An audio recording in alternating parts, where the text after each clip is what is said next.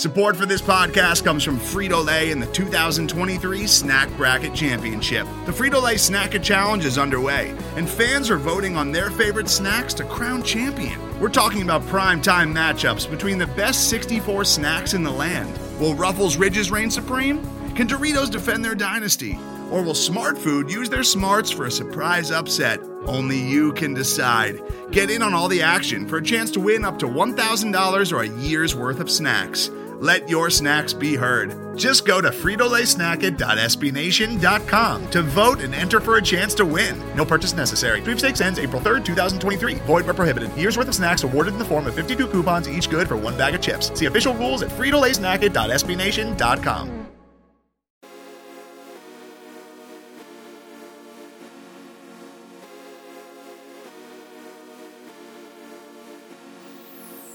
You're listening to Alamo City Limits Podcast with Noah Magaro George, the official San Antonio Spurs podcast of Pounding the Rock in SB Nation.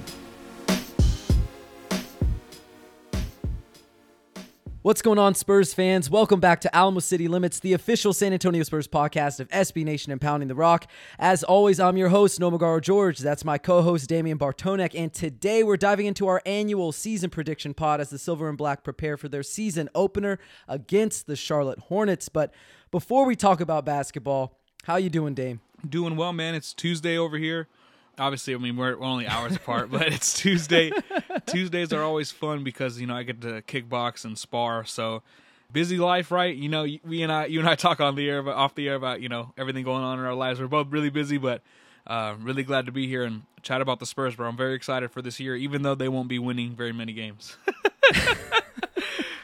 we'll we'll get into that in just a second, but just so our listeners are in the loop, we're recording this on October 18th at about 9 p.m. Central Time. And with that out of the way, let's go ahead and hop into the content. The Spurs just finalized their opening night roster last night, waiving Tommy Kuhse, Alize Johnson, and Joe Wieskamp after a rough 1 4 preseason in which all three honestly just struggled to be productive with younger options ahead of them on the depth chart. And San Antonio has now trimmed down to 17 players, so let's briefly discuss what we saw from everyone during the preseason and maybe talk about how that impacts their role heading into the year. And let's switch things up from last time and we'll go oldest to youngest. I, and I guess that means we're going to start with Gorgui Dieng. So, Dame, what were your impressions of Gorgui Dieng during the preseason? What did you like? What didn't you like? And he's one of the older guys on this roster, so we don't really need to spend a lot of time here with him. So I remember earlier on, like in our training camp pod, we were talking about how like we didn't want to see much of like Gorgui Dieng like at all, right? Uh, I think an interesting little tidbit quote is from Tom Orsborn saying that you know Dieng and Doug will kind of step in, but they want Keldon and Devin to lead. I think that's pretty interesting because that's completely contrary to what you and I thought uh, about you know Gorgui. I didn't think we'd see much of him. But I think we actually might see a good chunk of him and really anyone in that front court outside of Jakob. You're going to see a little mix of everybody. As far as, you know, what I saw, really what his game is, right? It, it, it's like, you know, respect to him, but I've seen Gorgui, if you see him play once, you've seen him play it a thousand times, yeah. right? A lot of stationary threes, you know, solid and drop coverage.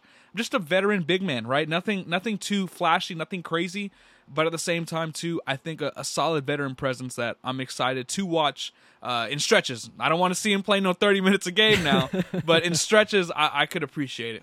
Yeah, I thought he was fine during the preseason. I thought he looked fairly good defensively. He had some nice dimes from the elbows. So, yeah, I mean, we, we can kind of sum it up real quick with him. Good depth insurance, you know, in case anything happens to someone like Zach Collins during the year, but really shouldn't play too much. We'll keep things moving on here. Doug McDermott, 30 years old. And I just wanted to start off here with Doug McDermott saying that Pop said, you know, we want to see him come off the bench. He can add to us offensively, give us a push, a spark, a jump. That's his major skill. He knows it, he likes it, and who wouldn't be able, who wouldn't like to have that green light to shoot? So, Dame, I think it's pretty obvious, right? This is going to be a guy who we thought may start, but now we definitively know that he's going to be coming off the bench. And so, look, I don't really think that Doug McDermott is going to be here past the trade deadline. We kind of got into that in the last pod, but he is what he is as well. We're not going to see some tremendous growth from him or anything, but he's going to do his job. He's going to shoot the ball. He's going to relocate. He's going to cut. We don't have to spend a lot of time with him, but what are your thoughts on him just briefly? Yeah, same thing with Doug. I thought what was very interesting is the the, the bench quote there because uh, especially you, you were kind of like, ah, bringing him off the bench, that's an expensive, you know, sixth, seventh, eighth man, right? It's pretty expensive, especially for a specialist, right? But I think it's I think that's exactly what they need to do.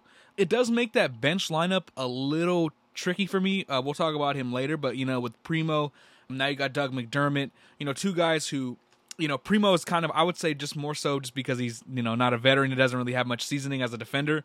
You got Doug McDermott, who, uh, we will just talk about his defense another time. But you know what I mean? Like, there's a lot of question marks on the defensive end for that bench unit, I feel. Now, offensively, they might be one of those, you know, extremely high offensive ratings and extremely high defensive ratings because they're going to be giving up points and they'll probably put the orange thing and the orange thing a good time. So, Doug McDermott, same thing, man. I don't think he'll be here for the entirety of the year, but I could see Pop kind of clinging on to him this year as well, you know, hypothetically, and maybe moving off him uh, in the offseason. Definitely. And one final note I know that he landed awkwardly on his wrist versus the Jazz, but the x rays came back negative. He's going to be ready for the season to start. So expect him to come off the bench. He's probably going to play 3 4. Keep things rolling here. Josh Richardson, another guy who we don't really need to spend a lot of time with. He also suffered an injury. It was a knee injury against New Orleans. He missed the rest of the preseason. He also sat out a couple of the scrimmages that the Spurs had in practice, but Pop said he's good to go. Clean bill of health. We know what we're getting from him, but do you have any quick thoughts on him? Because he's another one of those guys who we probably don't need to spend a lot of time on. Yeah, same thing. Uh, another veteran, another guy that I thought the Spurs should have kept around just for the sheer leadership ability. And obviously, I think kind of judging from the videos we see on social media, clearly he has a really good connection with the younger guys. Yeah. So he's kind of like one of those perfect kind of, you know, hybrid, you know, guard forwards that can not only lead by example on the floor with some, you know, kind of veteran uh, little tidbits here and there, but also in the locker room. So I like Josh Richardson. I think he's a, a really good spur. And even if, you know, you don't trade him, I don't think you're in a bad spot where you're like, oh my goodness, you missed out on so much value. I think it's fine to keep him around. So, yeah, kudos to Josh Richardson, and I hope to, to see him in a lot of games this year. I think those are basically my thoughts as well, right? You're going to get his shooting, his off ball movement, his defense, his leadership. Those are all going to be vital. Really just instilling those good habits, good practices into the younger players. And really what stood out to me, and I know we've talked about him in the past, but he came to the San Antonio Spurs, really young team last season. Easily could have been upset that he was getting a bunch of DNPs, that he was coming off the bench, that he wasn't getting any on ball reps. But he pretty much just stayed silent, did what he needed to do, really good off ball, was a great leader for the young guys. He was hyping them up at the end of games. He was in their ear during crunch time. So, like, you really can't complain about him. Now, one question I do have with him is is he going to get more on ball, sort of ball handling, secondary pick and roll ball handler reps because they want to raise his trade value? And also, there just really aren't that many ball handlers who are on this roster that are proven. So, that's a question I think that I want to see answered throughout the season. But we can keep things moving. Jakob Poeltl, Definitely don't need to spend a lot of time with him. We know what he is rim protector, great screener. I think the one question that we should kind of talk about, maybe just a little bit, is the trade market. Dame, is he a guy who you absolutely think they should move on from at some point this season? Or do you think that he's worth keeping around for the rebuild? Like, even if you were to, by some miracle, land Wembanyama, and we won't talk about Wembanyama on this podcast, but if you did land him, is he worth keeping around? I feel like he is like a really solid big man to keep around, especially for like your developing uh, your guards that you're developing, whether it's Wesley, Branham, Primo, uh, whomever else you draft, right? Any guard, uh, even Tre Jones, right? He's a perf- he's a really good roll man, a really good defender and drop coverage, kind of you know an elite defender all around in my opinion. Uh, moves well, even though he has heavy feet. I feel st- I still feel like he moves really well. Really good finisher. I I, I like Jakob Poeltl. I think he's a really good high floor big. So honestly, Noah, I would personally look to keep him. Now, if you're looking at, you know, four years, a hundred something million, that's another discussion, right? It has to be kind of fair. Obviously, he's going to get a much higher bump than the nine million he's on right now. But if you can keep him for, you know, 20 million, 21 million dollars, I think he, I think that's fine. Uh, and like I said, another a high floor option really gives you something consistent. And with a young team, you're going to have a lot of inconsistency. So having a five that can give you some sort of just camaraderie and just consistent effort play, I think you got to go with that. So I like Jakob. I would keep him. At the same time, though, if you had a really good deal on the table, you know, that changes kind of the, the deal here.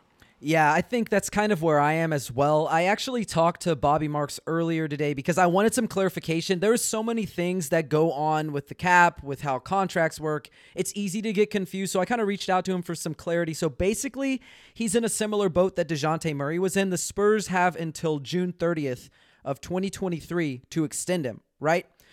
But they can only offer him an extension based off of his last extension. So it'll be in the ballpark of four years, 60 something million. That's way under market value. If I'm Poeltl, I'm not even entertaining that. If I'm his agent, I'm not even going to pick up the phone and listen to that.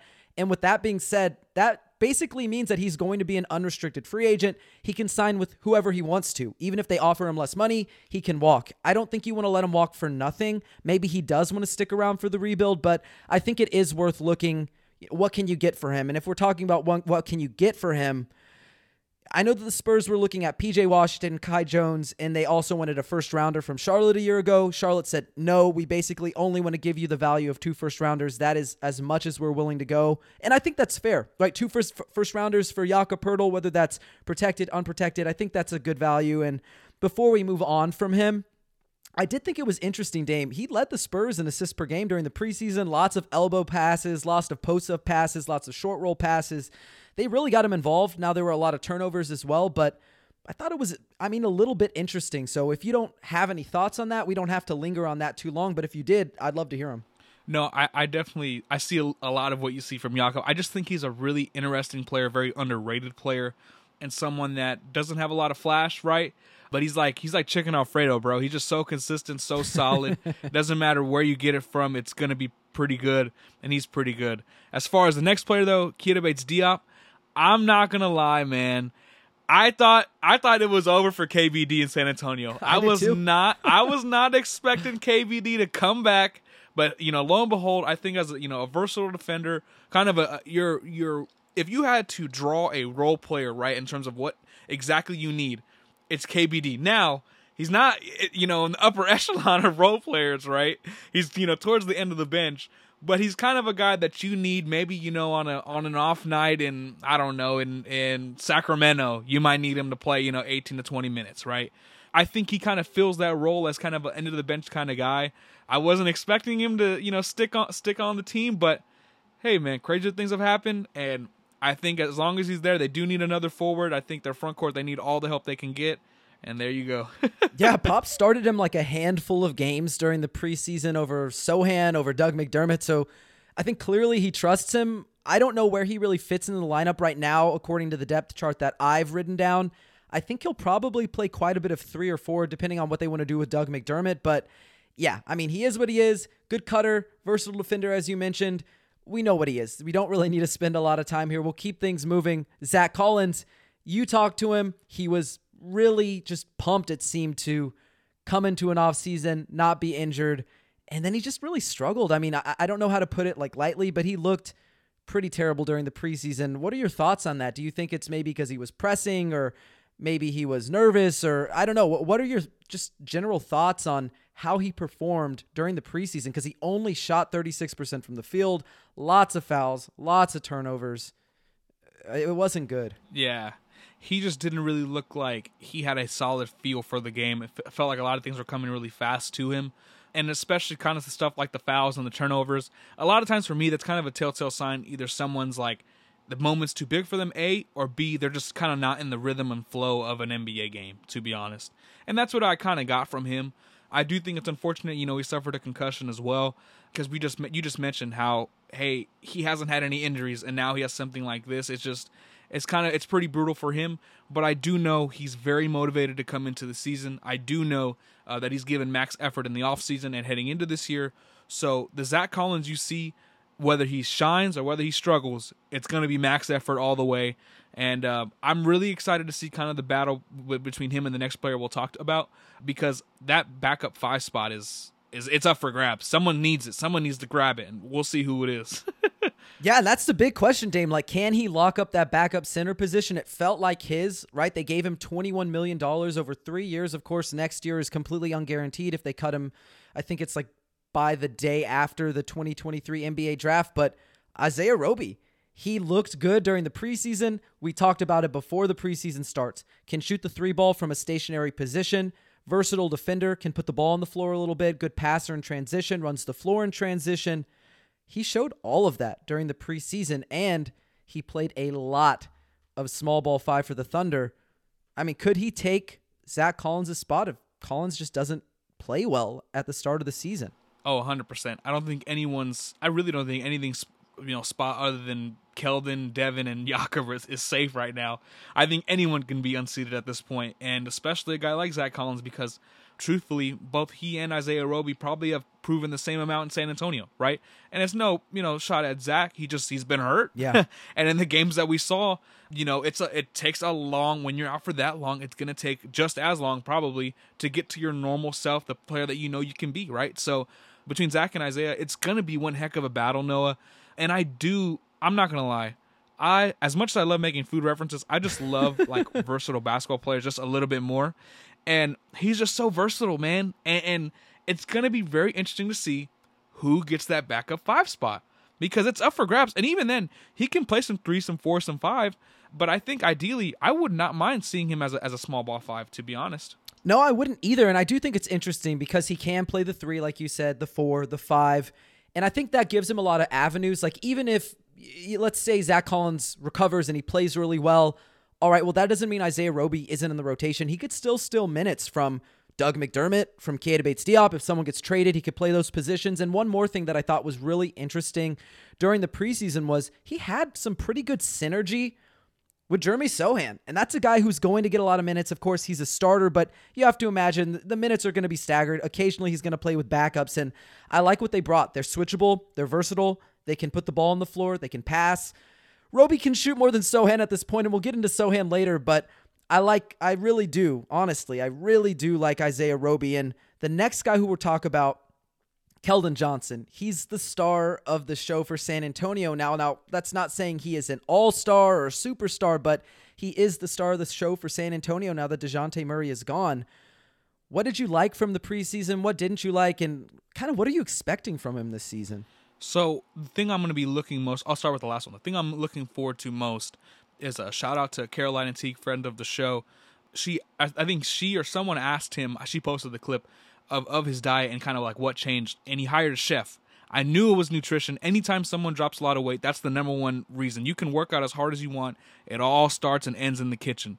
And he I I want to see how he can use that, you know, weight loss, but he's probably put on some solid muscle as well. He's probably transitioned a lot of that fat into some muscle, uh, some lean muscle. He's probably been, you know, really, really grinding out a lot of cable work and stuff like that.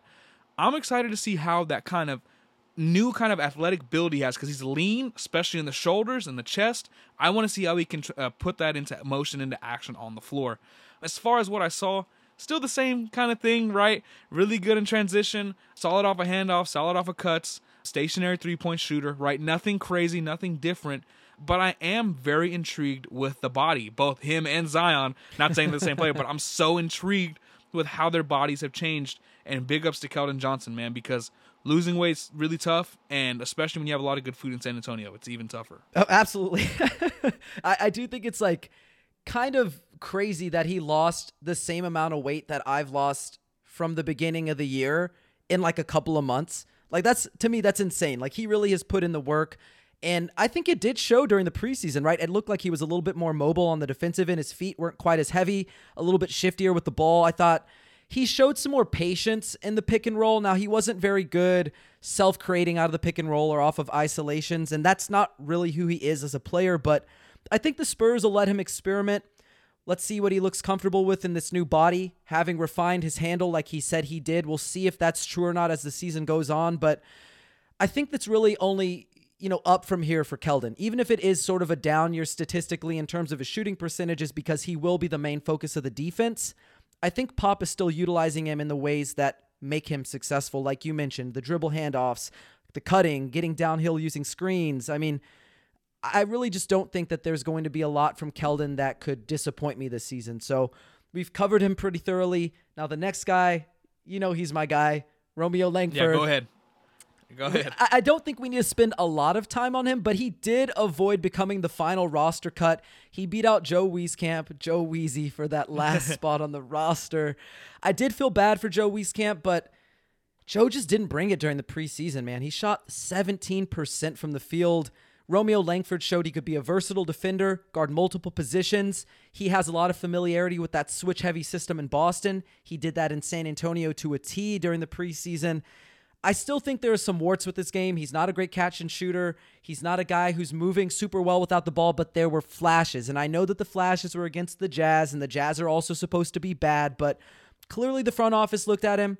They said, he showed us enough. He's a former lottery pick. I hope he gets a few minutes this season, but really, Dane, we don't have to stick with him too long. He's my guy. I don't think he's going to get a lot of minutes, though. Man, I, I, was really, really happy for for Romeo to make this team because I know at Indiana, I loved him coming out, and I, I, I'm just, I don't know, man. I think whenever you you you know watch players and especially you know you and I, whenever we're kind of watching NBA draft stuff man, you just once you kind of like not to say like you cling on to a player, but you kind of really start to kind of break down their game, and you spend a lot of time just watching them. You do hope they succeed, man. I mean, uh, it's just natural; it's human nature. And so to see him, you know, you know, on the Spurs and really kind of you know starting to hopefully kind of build something, mold something out of a career that's been kind of you know hurt by injuries and all kinds of other stuff. Man, I hope he he lasts uh, in San Antonio and makes a small impact. He may not have, you know, a ton of minutes, not as many minutes as the next guy we'll talk about, but at the same time, man, I am rooting for Romeo Langford. Now, I want to take the reins on this one because I want to kick it to you and I Do really it. want you to break this guy down. But Tre Jones is the next guy, you know, 22 years old. A lot of people, Noah, have been upset because he's starting over Josh Primo. And I disagree with those people that are upset because I think he is the ideal point guard for this this team. And the reason I'm saying that is because right now this team is very inexperienced. You know, they struggle with, you know, really the fundamental offenses of, of what Pop wants you to do. He, what Pop wants you to do, operate within structure. It's a young team. They're not going to have very much structure. They're probably not going to work very well outside of it. So they need someone to kind of bring this together. That uh, my favorite reference. They want to make chicken parm. They got cutlets, they got noodles, and they got sauce. You need to make the dish, and you need a point guard that can help put the dish together. Tre Jones is that guy. I like Tre Jones. I think as he's going to be a solid point guard. Nothing, you know, no all star, you know, nothing like that. But uh, maybe uh, there's a player like like a Jose Calderon, uh, like a like a minus version of Jose Calderon. That's all the Spurs need out of him. Just a minus version of that, and and they're fine, right? He he's probably a backup point guard, you know, in the NBA. But even as a, a spot starter, he was fine last year. So I'm happy with the Tre Jones, uh, you know, starting selection. And I think, honestly, man, I'm excited to see he, him and Jakob and their kind of synergy in the pick and roll. I can't wait to see how that looks. Yeah, it'll be really intriguing to see kind of where that leads and how that develops. I know last year he started 11 games, 14 points per game in those games, five rebounds per game in those games, seven assists per game during those games, and he only had one turnover per game. So, like, you're looking at a guy who can just be that sort of game manager. That's Tre. And I think that's fine. One of the things he really talked about improving was his three point shooting during the offseason. I think he showed it during the preseason. Now, DeJounte a year ago said the same exact theme, came out during the preseason, knocked down his three point shots at a 40% clip. Tre Jones has now done the same thing. So, yeah, how much stock can we buy into a low volume three point shooter who said, Hey, I worked on my shot, knocked it down at a 40% clip during the preseason? I want to see it in action during the regular season. It needs to be sustained. I was happy that he was able to knock it down a couple off the dribble, a couple catch and shoot, but really until he does it over a stretch of 10, 15 games, I'm really not going to start buying it from Tre Jones. But with that said, I mean, I think he is the perfect starter. I think the real question is how long does he hold on to that title? Do you think? And we'll talk about the guy who will be pretty much the only candidate to take it from him, but Josh Primo, is he going to take it from him, or do you think Tre Jones remains the starter all season long? Well, okay, you want me to answer that right now? Yeah, let's uh, do no, it. I, I, no, I think Primo's not. I, I honestly think Primo needs to be the sixth man for this for this year. We'll talk about him a little bit later, but I don't think he's at all ready to play a starting caliber role on an NBA team right now. That's not to say he, you know, maybe next year, but right now, no, there's so many kind of holes, and just, he just looks so inexperienced. Like the game comes too fast to him, goes too fast for him sometimes, and I don't think Pop's gonna rush that either. He he's fine. I'm sure if Pop is content playing KBD, he's gonna be content playing Tre Jones until Primo basically takes it from him. That's what I think. Yeah, and there's, I mean, like literally, there's no reason to rush Primo. I was reading about Primo earlier today on Twitter. I don't remember who tweeted it out. I'll credit them if I see it later, but he's younger than half of the 2022 draft class that just happened. Like, there's no need to rush. You can take your time with him. He's not going anywhere. He's under contract. He's 19 years old. There's literally no reason to rush. So, we'll keep on moving. We talked about Tre Jones just now. We're going to talk about his fellow draft classmate, Devin Vassell. What did you see from Devin? I thought it was kind of like a mixed bag for him in the preseason, but really, I don't think there's a lot to harp on, to be honest with you. I think there's just some variance in a small sample size. Yeah, I think maybe I'm I'm starting to. It's only the preseason, but I'm starting to kind of taper a little bit back on the the self creation upside that I thought was there. I never thought he was going to be you know Luka Doncic, uh, but I thought you know maybe I think the plus version of Mikal Bridges something like you and I, I, especially me. I've been pounding the table with that comp for forever. It feels like but I'm starting to kind of taper back a little bit on that. As far as the off the ball stuff, I think he's still excellent. I think as a defender, he's still he's still going to be excellent. And and I think man, he's another guy like Keldon. No matter how you go as an as an organization on the floor, he fits whatever you're going to do. And Devin Vassell, you know, I, I'm I'm high on him as a high you know high end role player, and I think he'll continue to be that this year as well. Yeah, I mean, we know what he's good at, right? I mean, he's at his best yeah. scoring off of limited dribbles, attacking closeouts, using DHOs. He showed that he could, you, you know, utilize screens in the pick and roll a little bit, but really, I think the Spurs tried to keep the dribbling to a minimum. I know all these guys, whether it was Tre, whether it was Keldon, whether it was Devin, they all talked about, oh, you know, we've improved our handle. But once it came to game time, there's a difference between going in the gym or doing a scrimmage or an open run and being in an NBA game against NBA caliber players. And Devin just didn't look that comfortable with the ball in his hands when they played the Rockets. And I believe the other, I, I don't remember what game he sat out now because it's been a couple of days, but generally, I do think he just looked better when he was working off ball, limited dribbles. And I think that's okay. He was super inefficient from three, you know, six of 24, 25%. I don't think that's going to continue. I think, again, it's a variance, really small sample size. It'll even itself out as the season goes on, but I don't think there's a lot more to talk about with Devin. There's some predictions I have later on, but we'll save those for later on. Keeping things moving, we're getting into the real young part of the roster. After this guy, or actually starting with this guy, none of these guys can legally drink in the U.S. So we'll start it off. Jordan Hall, 20 years old. Dame, I, I don't know what to say. He did not look good. He didn't look good. Man, I told you how much I loved jumbo playmakers, man. and uh, oh man, yeah, I don't know, man. It looks it's not looking too good for Damien Bartonek's love for for Jordan Hall. Uh, at the same time, at the same time, though, it is early.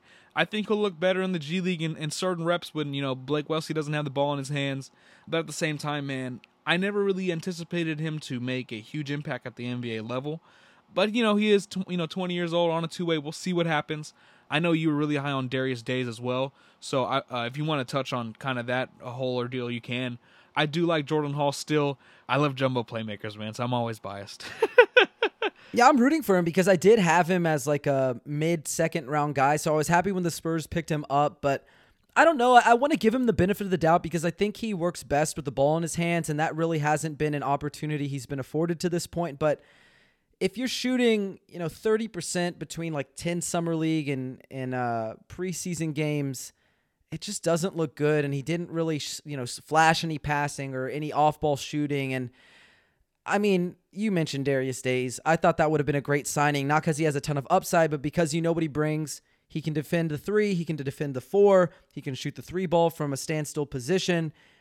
I mean, look, Jordan Hall have all season in the G League to prove that he deserves this two way contract, but I'm I mean, I'm rooting for him, but I just don't see it at this point. He just hasn't shown anything. Now, a guy who has shown something, why don't you take the lead on this one, Josh Primo? Let's hear what you have to say about Primo. Man, so I do like Josh Primo a good bit as a as a prospect, as a, a you know a piece of this future, but I really think you're gonna have to play the long game with him, man. I, I I think right now I am buying into his three point shooting ability this year. I think he'll be very good as a shooter this year, uh, but he's going to be very good in a, in a limited amount of things like shooting. But he's going to flash more than he's going to be consistent, if that makes sense. He's going to show really good upside, maybe as as a creator, as a defender, but he's going to have as many as many good things you see. He will have as many bad things. It does seem like the game comes a little bit too fast for him and that's expected considering you know you could say oh it's a second third year whatever but he's 19 years old it feels like he's been 19 since he got into the nba like seriously it feels like you know jayson tatum was 19 and everyone's like oh he's 19 he's 19 bro, Josh Primo literally has been 19 for like the last three years. It's so crazy. But yeah, man, I, I think I think for for San Antonio, don't rush the process with this kid. Bring him off the bench, ease him into it. He's a young guy, especially if you think you know he's he has that self creation ability and the ability to kind of bend defenses and have gravity on the ball. Don't rush that. If you know this year is not meant for championship, you know aspirations, let him simmer. Put the put the lid on the on the on the pan and let him simmer a little bit. It's it's it's fine. It's all for development. Yeah, and, and I think Pop just clearly wants Primo to get as many touches as possible. And so that's why I agree with you 100% when people were saying, like, oh, you know, he needs to be starting. He was in the lottery, but no, he really doesn't. I mean, Tre's going to dominate touches because he's the only ball handler and playmaker who is proven on this roster. Then you got Keldon and Devin who are going to need a lot of touches as well because you're trying to see what they can do. And if all those guys are on the court at the same time, where do the touches go for Primo? So if you let him lead the second unit, I think that's the best place for him right now. Now, I think he really did showcase his pick and roll scoring prowess with those 23 points against OKC.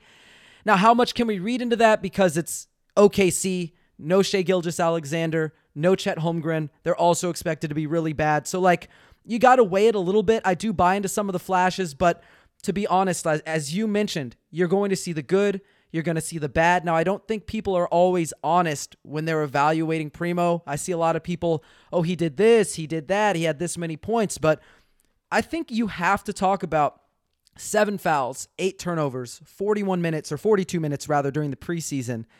That basically amounts to fouling out per 36 minutes and seven turnovers per 36 minutes. That is not good. That's a lot of turnovers. That's a lot of fouls. And we saw a lot of those turnovers. They're live ball giveaways, a lot of those fouls and one fouls. Those are just silly mistakes. You can't be doing those. And it's okay. Like, let him learn on the job. But I think, in the same breath of like letting him learn on the job, you don't want him to learn on the job at the expense of other prospects. And that's why I also think Tre just makes the most sense for the starting lineup. So, unless you have other thoughts on Primo, really high on him as far as like his ability to get to a couple more levels. I'm not necessarily saying all star, anything like that, but be a really serviceable player, maybe a starter level player. But unless you have other thoughts, we can keep things moving. Yeah, yeah. Let me just finish on Primo, and then we'll go into Blake Wesley. I think with Primo, like you said, learning, you know, learn on the job. Exactly. What what boss, you know, tells your your you know your employee, hey, learn on the job, and then when they mess up, you're going to write them up. That's essentially what you would do if he was in the starting lineup, because it once he starts messing up and Pop starts to pull him, once that confidence goes down, especially with a young player, it's gonna be kind of hard to build that back up, man. A demotion is not good for for young players, man. Like, yeah, it's just it, doesn't make sense to kind of just leapfrog him into that role, especially if he's not ready. Like I said, let him simmer. I think it'll be fine. And another guy they need to do that with is Blake Wesley. Blake Wesley should not see many NBA Ooh, minutes yeah. right now. I do like Blake Wesley as a prospect. I love the athletic kind of uh, uh, the profile, like what he can do as an athlete. Think, you know, he's definitely all systems go as a scorer sometimes to a fault, but he is all of a young player. He looks he looks like Josh Primo like if Josh Primo was extremely aggressive in year one, if that makes sense. Uh, yeah, I am. I am excited to see how um, Blake looks in Austin. Uh, but he's definitely someone that I think needs to be there for for a good a good bit, and that's fine. Again, uh, last year with Primo, we were talking about yeah, you know, let him develop, let him get those touches, you know, so no one kind of fights him for it. And it's the same thing with Blake Wesley, man. I I think he is very young. Let's just say that, and he his his age definitely shows on the offensive and especially on the defensive end. Yeah, I'm basically at this point, and this is no offense to Blake Wesley. I, I, think he, you're absolutely right. He needs the G League, but I'm just waiting for that PR email, that PR tweet that says Blake Wesley has been assigned to the Austin Spurs. Like, it's he's going to be assigned to the Austin Spurs. I think it would be foolish to let him sit at the end of the bench and do a whole lot of nothing. Like, you know, let him let him learn in the Austin Spurs system. No consequence, free reign. This dude is a guy who shot 28, 31, 67 shooting splits between 10 summer league and preseason games. That's horrific if we're being 100% honest, but he doesn't need to be good right now. He doesn't need to be good right now. He also uh, beat by cutters, late on rotation, slap happy when helping on D, reaching around when, you know, being beat off the bounce. Not a lot of awareness or discipline on or off ball. Like, this is not the bash Blake Wesley show, but he needs, as you mentioned, time to simmer. Let him simmer. Give him time to learn. He doesn't need to be NBA ready right now, but as you mentioned, I mean, you you're in love with the physical tools, and it's easy to see why elite burst, can get past anyone, break down a defense. It's just the decision making needs refinement. He needs the game to slow down. He needs to realize you don't need to kill your dribble just because you've been, you know, cut off. You can retreat dribble, you can nash around the basket, you can survey. You do not need to shoot every time. So, like Blake Wesley is a prospect, he's probably a long term guy. That's okay. The next guy, though, Malachi Branham, I actually do think that there's a good chance that he could break into the rotation at some point as a rookie, even pretty early on if somebody's not performing well, because he had a good preseason. Yeah, I think as a scorer, he has all the tools to potentially be the the scorer on the Spurs that has the biggest bag. Uh, he can do a lot, you know, off the screens, out of the pick and roll, uh, off the bounce. The only question I've ever had with Malachi has been his athletic limitations. Really, I was a little worried in the preseason or in the summer league rather, a little bit in the preseason, but especially in the summer league I was like, man, if the athletic limitations are already showing themselves on defense, imagine what it's going to look like against you know actual NBA talent. Maybe I was that was a little bit of an overreaction, but at the same time, I do like what he can do offensively. And to you know to your point as well, Noah, there's definitely a shot that he can you know crack into this rotation, uh, especially as a scorer. Because if this Spurs offense is kind of struggling a, a good bit to put the orange thing in the orange thing, Malachi can score at an NBA level right now. So uh, I'm I'm very excited to watch him play, and I also think you know maybe early on he might not play as much, but well it's fresh in my brain. Pop did have a a quote was it our last podcast talked about where he said you're going to see a lot of guys play that like you wouldn't expect, or he said something yeah, like yeah, like earlier see, than yeah. you might expect. Yeah, yeah, earlier than might expect, and I think Malachi is definitely a candidate for that. yeah, 100. percent And really, the number one thing that really like popped off the screen to me, and it showed itself at Ohio State. He shot over 40 percent on catch and shoot threes at Ohio State, but during the preseason, 40 percent from three, good volume knock down some shots in big moments, as big of a moment can be during the preseason, you know, when it's like a close game. I know it doesn't technically count for anything, but that's like to me a big moment for these young guys who are trying to prove themselves. You're trying to win those preseason games. You're trying to earn minutes. I like him a lot, and we'll, we'll probably talk about him a little bit later as we get into the predictions. But the last rookie from this class, or at least the last rookie from the draft class that they actually drafted, Jeremy Sochan. Dame fans, some fans were really disappointed with him, but contrary to their opinion, I actually thought he was pretty good, really outside of the shooting. The shooting was bad. We knew the shooting was not going to be good. Everything else, I thought it was pretty good. Did you have a you know a different take on that, or did you think he looked pretty solid during the preseason? So for me, uh, and this is just respectfully too, I think sometimes like when people how can I say this, you know, without being mean? When people don't really do like their homework as much, sometimes they get a little kind of overwhelmed and they think, hey, this player should be this, this, and this to, because he was drafted here, right? But Sochan was never a good shooter. That that was never what we expected, right? You expected defensive versatility. You saw that. A little bit of the passing. I think you saw that. And and really within his role in year one, that's I think what you should expect. You know, some solid stuff. I think as as like a little hub, maybe in like the high post or something like that. I think he could be fine there as well. You know, I think as as a finisher he can do really well. But I think really as a four, as like a modern four, he fits in a role that really, really, uh, I think, no matter again, like Keldon and Devin, no matter where you go, if if as an organization, I think he fits. Now the shooting does need to come along to really kind of embody what I just said. Uh, but if he can get to that point, you know, as a 35, 36% shooter, even just as a catch and shoot, you know, kind of player, I think that's fine. Because uh, I think he's going to be a really good defensive piece, really, really valuable as a passer, uh, you know, at the four. I am, you know, a little bit worried, you know, him and Jakob together kind of shrinking the floor a little bit because I think just in general, when you hear this lineup of Tre Jones, Devin, Keldon, Sochan, and Jakob, there's there's a couple yeah. things that pop out to me. No, not to you know kind of keep rambling, but the sh- the shot creation worries me a lot. Uh, the spacing, the shooting in particular, because nobody outside of probably Devin can shoot off of movement in that lineup.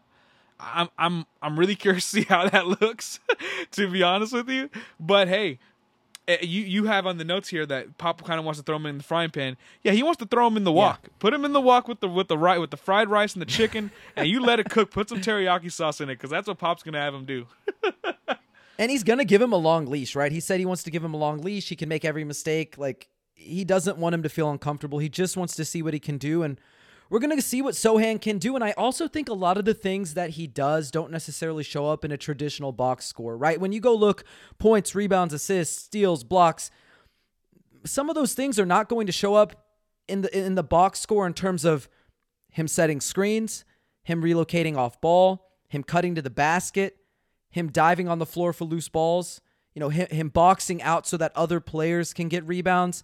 And I think one of the other things that really does not show itself, but it did show itself if you watch the tape, having a guy who is six foot eight, six foot nine ish, 220, 230 pounds, be able to switch onto a guard, make them uncomfortable enough to kick the ball back out, and now you've wasted a bunch of time on the shot clock and the, the offense is having to reset. That doesn't show up on a box score, but it shows up on tape. So I think a lot of the things he does well, you're not going to see it. You know, you're not going to see it on the stat sheet, and that's okay. Jeremy Sochan, I thought he was good during the preseason. The shooting, I'm not very optimistic on. He was not a good shooter in college. There were not a lot of good indicators there. And I don't think he necessarily needs to be a good shooter to to to be a serviceable player. Like and, and again, he's not Draymond Green. I'm not saying that's who he is or what he is, but if he can operate in a similar way, I think that would be really useful because just having a guy who can make passes, set screens, continue to move without the ball, like Draymond Green would not be as good if he was not playing with, you know, the Kevin Durant's that he played with, with the Steph Currys that he's played with, with the Klay Thompsons he's played with, and Jordan Pooles that, he, that he's played with. But, but you know, he, Jeremy Sochan doesn't have that right now. He doesn't have those guys. But I think once you start getting those top tier talents into your team, you'll start seeing him be more useful. So I wouldn't judge him too hard on his rookie year production. And with that said, the last guy, Dame, Dominic Barlow Thought he was really intriguing. We don't have to spend a lot of time on him either. He didn't really get to play that much, just two games during the preseason. But what did you like from him?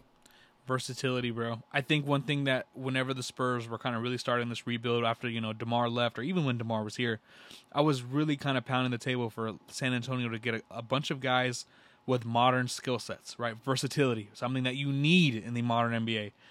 And they're really taking this route and I mean whether it's Sochan, Barlow, Jordan Hall, you know Branham, whether you know Primo, it, it doesn't matter who it is, Vassell, Kelvin, they they all can do a little bit of something. Isaiah Roby, right? They can all do a little bit of something.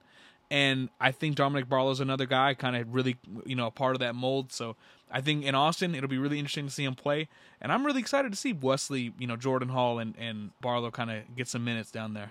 Absolutely. Yeah, I don't think anything else really needs to be said about those guys. We've talked about all 17 players left on San Antonio's roster, but how about we move into these regular season team predictions? Let's start with a couple of interesting numbers from the preseason. We have a bunch of notes here. I'll let you choose which one you want to start out with, but is there anything that really stands out to you in particular from some of the notes that we have in our rundown? So, I think the Spurs, you know, being among the league leaders in pace is definitely something that I can see. I think that's definitely coming. I think that's happening. A young team likes to get out there. I think Sochan likes to push the pace as well. Uh, so I'm excited to see them and how fast that they play. Another thing that really kind of sticks out sticks out to me is the last thing. Uh, we'll probably you'll probably touch on it, but really, yeah, the playoff push. I know last year the Spurs were in the play-in. I have a prediction later on about where I think the Spurs will land. I don't think the Spurs are having any kind of playoff push, man. I think the only push they need to be worrying about is pushing themselves into the best possible lottery position, and I think they'll do that organically. They won't need to tank. So those are the two that stick out to me. and I, will expand a little bit since I, I kind of wrote a lot on this note, but look, I, I agree. I, I don't really have any faith in them making a real playoff push. I put in the notes here 2021 Grizzlies, who were 24.3 years old on average, 2011 Thunder, 23.9 years old on average, are the youngest teams to make the playoff since the turn of the century. Dame, the Spurs are younger than both of them. They don't have a Ja Morant. They don't have a Jaren Jackson. They don't have a Kevin Durant, a Russell Westbrook, or a James Harden. And San Antonio is just not in a position to make that sort of leap. They didn't make the playoffs last year. They barely made the plan by like the skin of their teeth. I just don't see it. You lost Dejounte. You traded him. You didn't lose him. You traded Dejounte. He was your only all star. He was an injury replacement all star at that. I really just don't see any possible scenario in which this team can really make a, a crazy push like that. And, and having said that, Dame, DraftKings They have the Spurs win total 22 and a half this season. I'll go ahead and take the over. I'm going to say that they finish 25 and 57 because it always feels like Gregg Popovich gets the most out of his guys, right? Like puts them in a good position to succeed. But what does success look like this season? It's probably not a lot of wins. So I'll toss it to you. What what is your one loss prediction? We got pretty close last year, so I'm feeling good about this one. So it kind of I'll answer that. I'm piggybacking off of the off the point right above with the Spurs finishing, you know, second in points in the paint last season. I think they're going to hit under on that on the on the wins because I don't think they're going to have as many points in the paint this year. I think offensively they're going to struggle a good bit. I know I like Tre Jones kind of facilitating that offense a little bit, but at the same time too the spacing, the lack of shot creation, uh, really, really, really kind of not bothers me, but really kind of I don't really know what to how to, I don't see a, a, lot of avenues for success. You know what I mean? But I think they're gonna hit the under. I think they're gonna go twenty and sixty two this year. Yeah, wow. I think I think they're gonna lose sixty games this year. And uh, I mean it's it's not a big deal. I don't I don't think it's that big of a deal because of where they're headed. They they need this is what they needed for so long. So I know a lot of Spurs fans are gonna be like, oh, I'm not gonna watch games and you know blah blah. They need to win. Trust me, they're playing the long game. They're doing everything right. Just give us some time, bro. let them, let them marinate a little bit.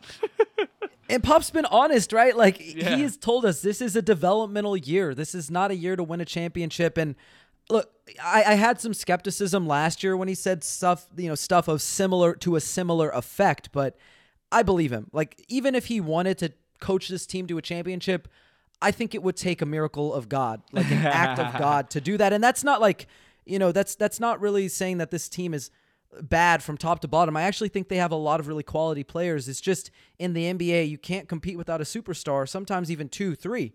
They don't even have one. They don't have a singular all star. So I just think you, you got to be along for the ride, for the developmental ride. And you talked about Tre Jones facilitating this offense. Look, there's only so much he can do. Last year, the Spurs set a league record, all time league record, 2.2 to 1 assist to turnover ratio. I don't think they're going to have that sort of success. We already saw it Dejounte Murray's gone. Tre Jones was running the backup. Now he's the starter. Josh Primo, who was number two in the G League in turnovers per game last season, is now your backup. We already saw their assist to turnover ratio fall to 24th out of all the teams in the preseason. It was just 1.3 to 1. Look, there's going to be more turnovers. You mentioned it. The spacing is going to be worse. I think having this many young guys is going, and, and also switching to a more switch heavy defensive system, it's going to be tough there's just going to be a lot of holes on the roster. There's going to be growing pains. I, just, Dame, I, I'm not really seeing, like you said, an avenue towards success. So I think those are some of our team predictions, but we can kind of get a little more fun with our player predictions because I do think that there's a lot of things to look forward to in terms of the players, especially during the regular season. So we'll provide reasoning for our, you know, our player predictions here, but I want you to go ahead and start us off what are some of your predictions here for points, rebounds, assists, steals, and blocks leaders for the Spurs? So for points, I have Keldon Johnson, but my sleeper uh, is Devin Vassell. I think Keldon's going to see the ball a lot, especially in that starting lineup, and I think uh, kind of his, you know, for for lack of a better word, his bull in the china shop kind of mentality in the half court. Sometimes I think he's definitely going to get to the foul line a lot and I think he's going to be able to really kind of probably average close to 20 points, if not kind of hit that 20 point mark. Uh, but I think Devin's kind of going to be right there, right un, uh, under him, because I think Devin, uh, you know, his off ball stuff, I think kind of we'll see a little bit of self creation stuff. Hopefully, uh, I think he'll be close to that. As far as rebounds, Jakob Poeltl, I don't think there's much of an argument. Assists, Tre Jones. Steals, Devin Vassell. Devin Vassell had 1.1 steals per game last year. I think a, a small uptick in that I'm expecting from him. I think he's a really solid defender, and I think he could be really, really active on and off ball. Blocks, Jakob Poeltl. And my last one for three point percentage, I put Josh Primo. I am buying into his shot making as, as far as catch and shoot and off ball. I am buying into it right now. I really, really am. Uh, I do think, you know, I know in the summer league, what was it? It was on, you know, eight attempts a game. He was shooting, you know, 50, or it was a crazy amount, a crazy percentage from three. Not from the field, but from three, he was fantastic. I'm I'm buying into that. I'm buying into the fact that I think he can shoot the three ball well, and I know it's probably a hot take, but I think you know, I think this season you're going to definitely see him shooting a lot from downtown and hopefully making a lot. I put 39.7 percent. I'm hope I'm I'm hovering around that 39 40 percent range. That's interesting. I guess I'll go in inverse order. I'll start with my three point percentage. I'm going back to Doug McDermott. I think he's old faithful. He was among the league leaders in three point percentage a season ago. He's over 40% for his entire career. I guess the reason I'm not really buying into Primo is most, I mean, and I do buy into his shooting potential. I just mean in terms of leading the entire team is just because I think he'll have so many on ball reps and be asked to self create so often that his three point percentage will be dragged down by some of his attempts coming off of screens or off isolations or. I just don't see it holding up that way. And like even going back to college, you know, 38% in college. I think it was 34% in the Austin Spurs system last year. And then in the NBA, it was like 29%. So it would be a pretty tremendous jump. I'm not saying he can't get there. I do think that he has a ton of shooting potential, probably the most on the team, but I'm going to stick with Doug. I'm though I'm right there with you though with, with blocks and rebounds. It's going to be Jakob Poeltl. I mean, I don't I don't see anyone else competing for that. Assists, Tre Jones, points, Keldon Johnson for all the reasons that you mentioned. The only place I'm going to differ from you here is I'm also going to go Tre Jones for steals. I think Devin Vassell will definitely be like right there with him, or he may even beat him for that. I think he is the possible. They're like one, two for me, but I'm thinking he's probably going to take over a more aggressive defensive identity because I think a lot of times he was a little bit passive last year. Like he was a little bit of a pest in the pick and roll at the point of attack, but I think if the Spurs want to create easy offense, I think they'll be okay with Tre Jones gambling a bit for steals and the passing lanes on ball and trying to get out and run transition because again, we saw one of the things that they were good at during the preseason turning, you know, turnovers into points, getting out on the fast break, running in transition. And I think if Tre Jones can be aggressive, and I think they're going to ask him to do so, we saw him lead them in steals during the preseason, and that was just with like 20 minutes per game. So I could see him doing that. And at the same time, I could see Devin Vassell leading it too. So, yeah, they're like really neck and neck. But, Dame, before we close things out, I want a few bold predictions from you this season. So, you're going to start us off with some of your hot takes what are your bold predictions for the 2022 2023 San Antonio Spurs? All right, my first one, I've already didn't show my hand. I think the Spurs will finish with a bottom three record in the NBA. I think I've kind of elaborated on that enough. While I do like them, yeah, um, you know, and kind of where they're headed, I think right now is a developmental year, and I think we're going to see a lot of those developmental struggles this season. I think the Spurs will also finish top 20 in attendance, though, despite having a record that isn't favorable, whether it's from a promotional side of things or I think just in general the fan base. Even though they're kind of where they're at right now, the fan base does seem very excited for this season it, it's kind of weird, especially judging from Twitter and judging from you know Facebook and Reddit. It does seem like people are definitely interested in the Spurs, uh, and I'm excited to see them pack out the Alamodome too. That's gonna be really really cool. I think Jeremy Sochan will make the All Rookie team. I think maybe what probably the second team, but I think he's going to make the All Rookie team. Really, I think he'll probably average something like ten, you know, probably six rebounds, three assists. You know, kind of like a really. Uh, uh, it looks pedestrian stat line, but like you mentioned, he does a lot of things that don't really show up on on the box score, right? And then I think the Spurs. I know we're not going to talk about Wemby, but I think the Spurs are going to end up with a top two pick in the NBA draft. Man, those are those are my predictions. Honestly, I can't say I disagree with like any of those bold predi- I do think that they'll be slightly better than the bottom three. I think they'll be closer to like five or six, but everything else to me it makes sense. And well, the one that you have in here that really stands out to me is the top twenty in attendance, and I think that Spurs fans are excited for the season despite knowing they're probably going to be bad because of the transparency. You know, we, yeah. we've talked about it like in years past. It's like, you know, what are you? What are you doing? Are you competing for the playoffs? Are you trying to win a championship? Are you tanking? Are you like, what are you doing? Who are you? And when you try to get transparent answers, like, you know, what is the goal? It's like, well, the goal is always to win. You know, the classic, like, pop, yo, we're winning. That's what we're trying yeah, to do. But yeah, yeah. I think now they've been so transparent that it's like the youth movement, the rebuild, it's full speed ahead. There's nothing to hide. So like fans know what to expect and they can get excited for that. They have something to look forward to and that thing is that top 2 pick you predicted. So I'm looking for, forward to that. I'm looking forward to growth. My bold predictions, I'm not sure that they're too bold. I also have Jeremy Sochan making an all rookie second team. I also think it's going to be a, a case where he's the first rookie for the Spurs to do that since Kawhi Leonard in 2012. So I think that would be kind of a morale boost. It may not really mean anything in the, the grand scheme of things, but I think that it's a big deal. Like that's something that fans can get excited for. I also think Josh Primo and Jeremy Sochan will probably make the Rising Stars game. That'll be the first time that the Spurs have had multiple participants in that event since Tiago Splitter and Kawhi Leonard in 2012. My other one, now this is probably the one that I'm least confident about, but I really want it to come true.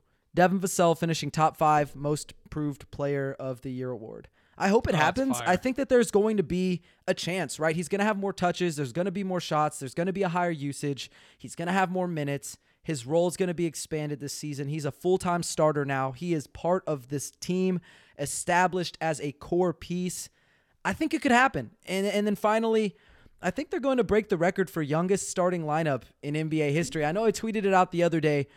The Suns have that record. Right now, it's like something like 21 years old and 31 days.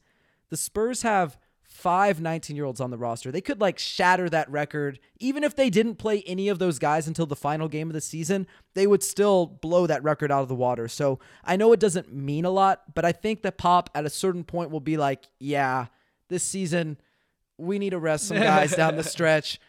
You young guys, your legs are spry. Let's get five 19 year olds in there. I think it's going to happen. But those are all of my bold predictions. I think that's all we've got for this week. So, Dame, thank you so much for hopping on the mic with me. I know it's a little bit later than we usually record, so why don't you go ahead, plug anything you want, let people know where they can find you on social media, where they can find your basketball content, your football content, your news network content. So the floor is yours, man. Yeah, man. Thanks for bringing me on, bro. You know I love it, and uh, you know we're both really, really busy for all the listeners. We got a lot going on, especially with Noah. Noah's you know awesome engagement photos, and I'm graduating, you know, in December. We got a lot going on, but it's definitely you know we definitely thank everyone for listening.